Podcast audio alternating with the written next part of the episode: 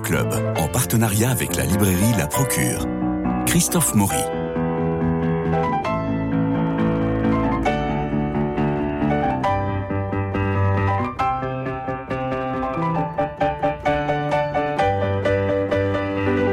C'est un cri d'alarme, c'est un roman fort, très fort qui se lit en un souffle. Je parle des liens artificiels de Nathan Devers. Nathan Devers, bonjour, vous êtes avec nous. Vous nous faites l'honneur d'être avec nous aujourd'hui. Bonjour Christophe Maurier, merci. Alors la couverture de ce roman est attirante. On y voit Narcisse se reflétant, non pas dans une mare, mais sur l'écran d'un smartphone. Et là, tout est dit. Le roman Tout commence et tout finit le 7 novembre 2022 sur Facebook. Julien Libérat s'y suicide en direct. Comment en arrive-t-il là? Il habite à Rungis. Le dimanche à Rungis est un jour malade, écrivez-vous. Julien est prof de piano, il vit depuis février, séparé de mai. Pour 100 euros, il joue dans un bar du 5e arrondissement. Le piano vache. C'est peut-être lui qu'on entend jouer en ce moment. Qui est Julien? Bon, un type, normal, un prof qui, malgré ses 4,8 étoiles, ne pouvait plus saquer la tronche de ses élèves. Un hyperactif épuisé par le RER e et son boulot à la con. Un type qui habitait à 5 minutes d'Orly et ne voyageait pas. Un quasi trentenaire enfermé dans un mode de vie digne d'un étudiant. Un asocial qui se voulait chanteur et ne dansait jamais. Un célibataire confiné dans la mémoire de ce couple raté. Un faux dandy qui connaissait Bach sur le bout des doigts et s'habillait chez H&M en solde. Un mégalo froussard adepte de formes et de totems défunts, aspirant malgré tout à imposer ses vieilleries comme des avant-gardes, un orgueilleux en manque de confiance, plus rêveur qu'émotif, bardé de diplômes et de timidité, de freins et d'ambition en passe de s'éteindre, eh bien c'est lui que nous allons suivre tout au long de cette émission, grâce à vous Nathan Devers. Alors, c'est terrible cette histoire qui arrive à ce pauvre monsieur. Bon, c'est un, un truc simple il sépare de sa femme, il s'ennuie dans sa banlieue, c'est les vacances, il a rien à faire, et puis il ouvre son ordinateur. Oui, exactement. Je voulais raconter l'histoire de quelqu'un qui progressivement euh, perd le, tout contact avec le réel. Et c'est-à-dire que je voulais que ce soit exactement Julien Libéra, le personnage que, autour duquel tourne mon roman, c'est l'histoire de quelqu'un qui a, qui a vraiment le à qui le réel n'a pas offert sa chance, si vous voulez. Euh, le, portrait que vous avez, que vous avez lu là, c'était, c'est quelqu'un qui a 28 ans, c'est un âge euh, particulier parce que c'est l'âge, euh, je le dis à un moment dans, le livre, où, les, destins commencent un petit peu à se sceller. Ça veut dire qu'il y a toujours la jeunesse, mais on commence à avoir une orientation extrêmement claire dans, le réel. Et je voulais en effet raconter la vie de ce personnage qui a l'impression de vivre, et c'est pas qu'une impression, de vivre dans une société bloquée. Vous avez dit, c'est, c'est je sais plus comment vous l'avez présenté, mais en disant que c'est quelqu'un de, de, banal ou de, de moyen. Oui, c'est lui, vous, moi. Lui, vous, moi. Et en même temps, c'est quelqu'un qui a le sentiment d'avoir en lui énormément de, de talent, d'ambition, de, volonté, de désir, de fantasme, euh, auquel la société a, vraiment fermé euh, totalement la porte et violemment. Et, euh, Tout en disant qu'on aura tous notre, notre quart d'heure de, de, renommée. Exactement, c'est ça, c'est ce, paradoxe-là. Et, et en effet, mon roman, je voulais qu'il commence aujourd'hui Aujourd'hui, c'est-à-dire très précisément au terme de la crise sanitaire, au printemps 2022, euh, c'est-à-dire au moment où les gens aspirent à reprendre leur vie normale. Et, tout le, la scène, la situation initiale en tout cas d'où je voulais partir et que je trouvais intéressante d'un point de vue romanesque, c'est un personnage qui sent très clairement qu'il ne va pas réussir à reprendre une vie normale. Que si vous voulez, ce type-là, qui a fait par exemple des études au conservatoire, qui a un rapport viscéral à la musique, qu'elle soit classique, qu'elle soit celle de Gainsbourg, qui veut composer des chansons, qui, qui s'imagine une, osmose avec la musique et qui se retrouve prof particulier de piano, c'est-à-dire concrètement à enseigner euh, le piano à des jeunes bourgeois qui s'en foutent complètement et qui perd progressivement le, goût de sa passion, qui même euh, apprend à la détester ou à ne plus l'aimer, et il sent bien qu'à un moment, il ne va pas, il va pas y revenir. Alors jusque-là, tout est normal. Et puis, il y a l'écran. Euh, l'écran, euh, à chaque fois, les chiffres s'envolaient. Alors, on parle là du temps d'écran. À chaque fois, les chiffres s'envolaient, sauf qu'il n'y gagnait rien. Bien au contraire, les 8% étaient reversés directement aux écrans et lui, il, lui, il lui avait été volé. C'était comme une sorte d'impôt prélevé sur ces moments de vie. Alors là, vous êtes terrible. C'était le temps d'écran qui augmentait tout seul, comme une maladie, comme une tumeur qui enflait en lui. Oui, exactement. Julien avait été envahi par une vague de médiocrité. Il souffrait d'une sorte de cancer de la concentration. Il était contaminé par un venin secret, par un champignon qui pourrissait en lui et lui rongeait l'esprit. Exactement. Et ça, c'est ce qu'on a tous quand on pose nos smartphones en disant mais j'ai encore passé beaucoup trop de temps là-dessus. Exactement, c'est ça. C'est-à-dire que mon personnage contracte très vite, notamment après la crise sanitaire, une, vraie addiction aux écrans. Mmh. Et en effet, c'est ce qu'on a tous. C'est-à-dire que lui, euh, à chaque fois qu'il rentre chez lui pour composer des chansons après une journée épuisante, il se retrouve en fait à passer ses nuits à regarder des choses absolument inintéressantes euh, sur Internet, à, scroller, comme on dit, c'est-à-dire à faire défiler sur son téléphone. Il a l'impression que c'est une sorte de chute libre, permanente, vertigineuse. Toutes les stories des copines. Toutes les stories, toutes les, des contenus absolument inintéressants, et puis, euh, et puis une sorte de, de saut de lien en lien permanent. Et en effet, avec ce temps d'écran qui augmente tout seul, qui occupe tout l'espace, si vous voulez, ce que je voulais décrire, c'était une déshumanisation progressive, une dépossession de soi, un individu qui est vidé de lui-même. Je pense que dans l'addiction aux écrans, c'est pas une simple addiction comme l'addiction au, tabac, aux alcools, aux paradis artificiels. Il y a vraiment là quelque chose qui est non seulement destructeur, hein, mais déshumanisant dans la mesure où ça ne repose absolument plus sur la, volonté et où ça impose un empire anonyme, un empire impersonnel. Et c'est ça qui arrive à mon personnage. Il aurait pu avoir, euh, parce qu'il a une, une alerte, c'est-à-dire que son couple se séparent et vous dites que c'est l'histoire de deux êtres qui maladroitement tentèrent de s'aimer au royaume des likes, des smileys, des crushs, des targets et des émoticônes, d'un amour moderne au pays des smartphones, les corps qui s'éloignent parce qu'ils ont fusionné. Et, c'est un cri d'alarme, c'est-à-dire mon couple ne fonctionne pas parce qu'on on était par écran interposé. Et là maintenant qu'il est seul, mais sa vie ne va pas fonctionner s'il continue à la voir par écran interposé, c'est bien ça. Exactement, cette histoire de couple qui se sépare. C'est l'alerte. C'était l'alerte et c'est presque le, symptôme, le premier symptôme du fait que ce que j'essaye de décrire dans mon roman, c'est une société où tout le monde vit ensemble et séparé. Voilà. Ça veut dire c'est le titre du disque qu'il rêve d'écrire. Exactement, qu'il rêve d'écrire. Ensemble et séparé. Ensemble et séparé pour dire qu'à la fois euh, chacun est dans sa bulle. Il y a une forme d'impossible société, d'impossible communion avec autrui, d'impossible vivre ensemble, comme on dit, et donc dans le cadre du couple, d'impossible osmose avec, euh, avec, avec la femme qu'il aime, et séparé euh, euh, donc ça c'est pour séparer, et ensemble parce que la solitude est aussi impossible. Parce que quand mon personnage se retrouve chez lui, il n'est pas solitaire, il est connecté au restant du monde en permanence. Alors maintenant nous entrons dans, nous rentrons dans l'écran et nous allons voir la face, la face cachée, et nous entrons dans l'histoire euh, de d'Adrien Sterner. Alors vrai ou fake? C'est une invention romanesque ou il est vrai ce personnage? Ah, c'est une invention romanesque absolue. Elle est remarquable. Ah bah. Elle est remarquable. Donc le type est polytechnicien. Euh, dans les années 90, il travaille avec euh, toute une bande de chercheurs. Il est euh, complètement mégalomane. Il se prend pour le Christ. il est, il est cocaïnomane et il invente l'antimonde. Exactement. L'antimonde, c'est donc quand Julien est sur Internet, il tombe sur cette publicité-là de l'antimonde, qui est une, un métavers c'est-à-dire un monde. Qu'est-ce qu'un métavers? Alors, en, une phrase, pour définir sans faire peur. Hein. Oui, sans faire peur. un monde virtuel, entièrement immersif, mm. euh, en, trois dimensions, mm. où les utilisateurs euh, existent à travers des avatars. Et donc, si vous voulez, c'est le métavers, c'est le dépassement d'Internet. Ça veut dire qu'on rentre de l'autre côté de l'écran. Il n'y a plus de séparation entre celui qui est d'un côté de l'écran et, ce qui se passe à l'intérieur. Euh, on, a traversé la, la frontière. C'est exactement ça. Alors, c'est affolant. C'est affolant et en même temps c'est vertigineux. Ce que je voulais faire dans mon roman, c'était faire cette sorte de biographie croisée entre le personnage de Julien dont on a parlé, qui est en quelque sorte le loser par excellence de l'époque pour parler en anglais, et l'autre, Sterner, euh, qui, est winner. qui est son winner pour le, ou, son, ou, son, ou son messie ou son icône.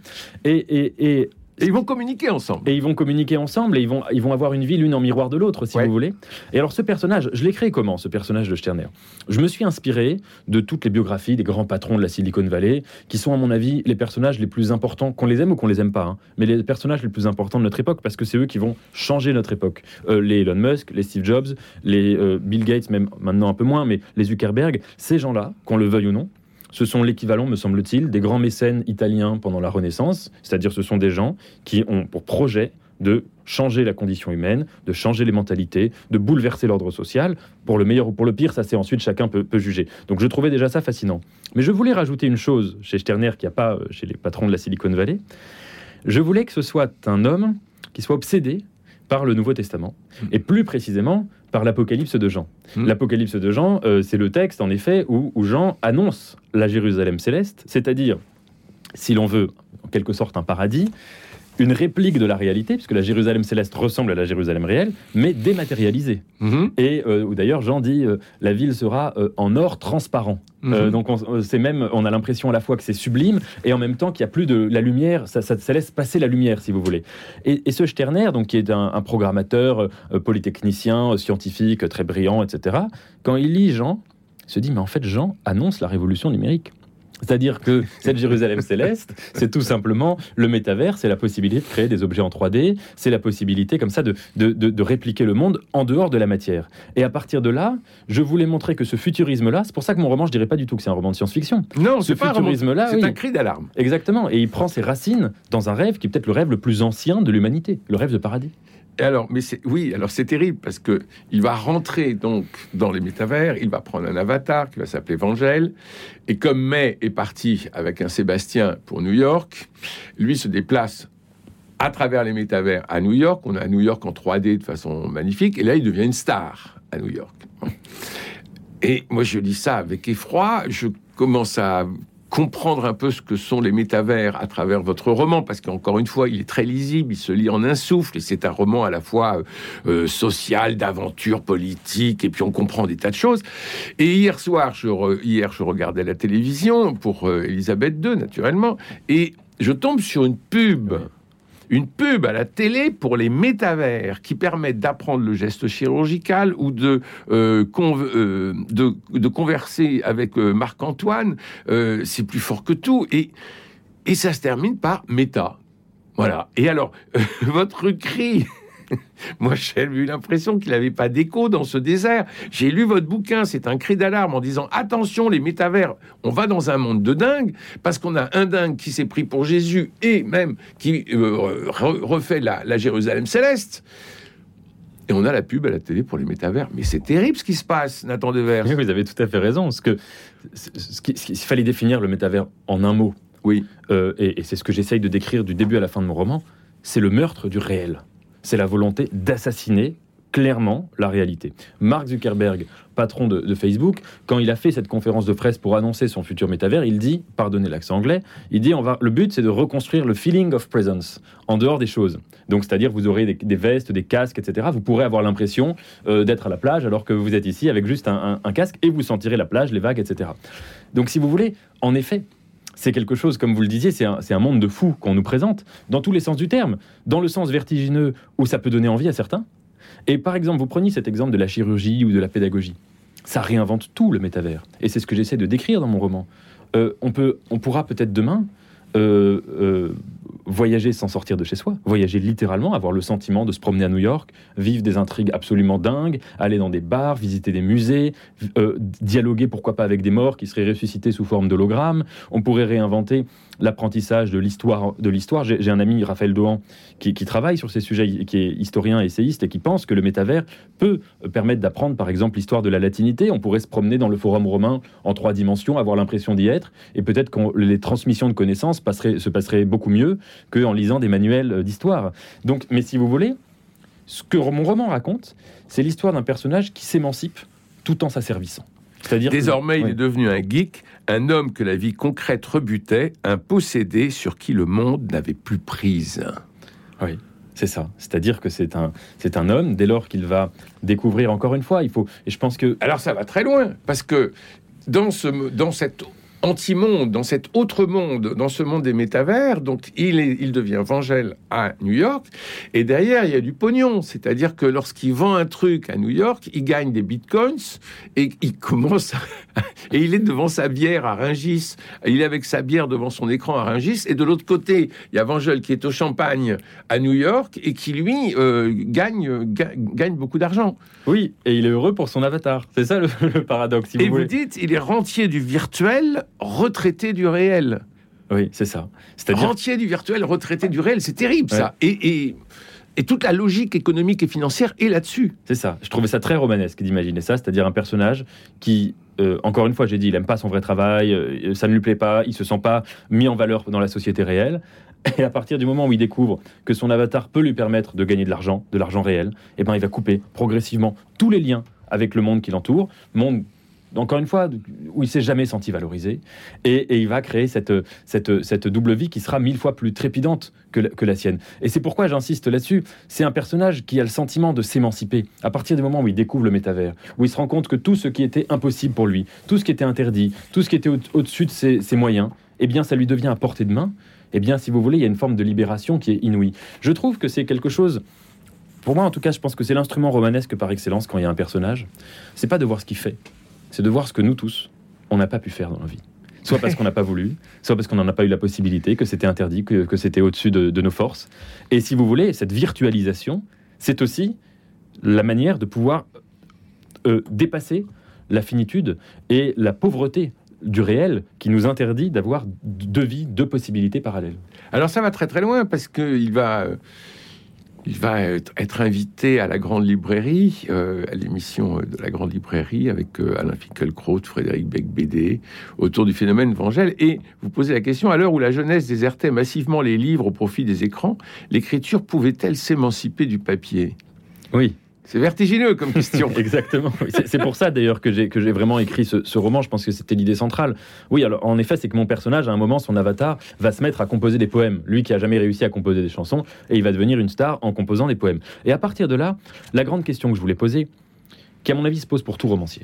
Si vous voulez écrire un roman qui se passe aujourd'hui, vous parlez des réseaux sociaux ou pas?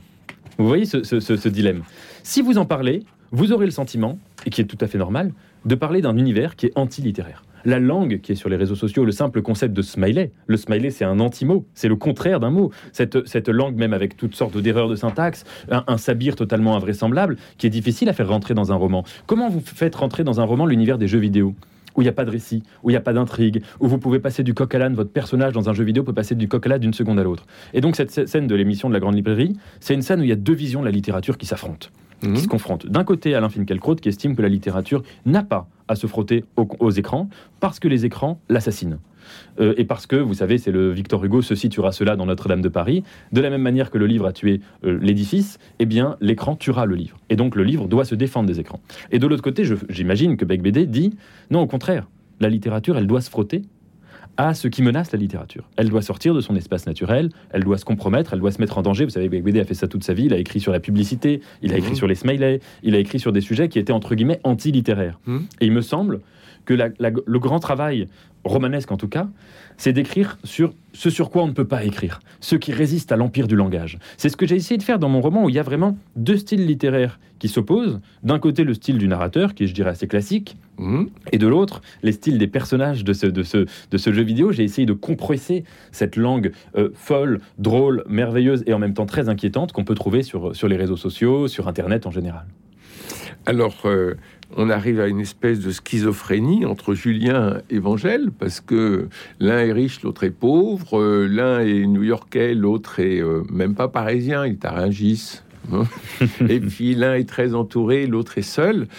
Et finalement, ben, ça ne peut que fracturer davantage le personnage, et je dirais même la personne.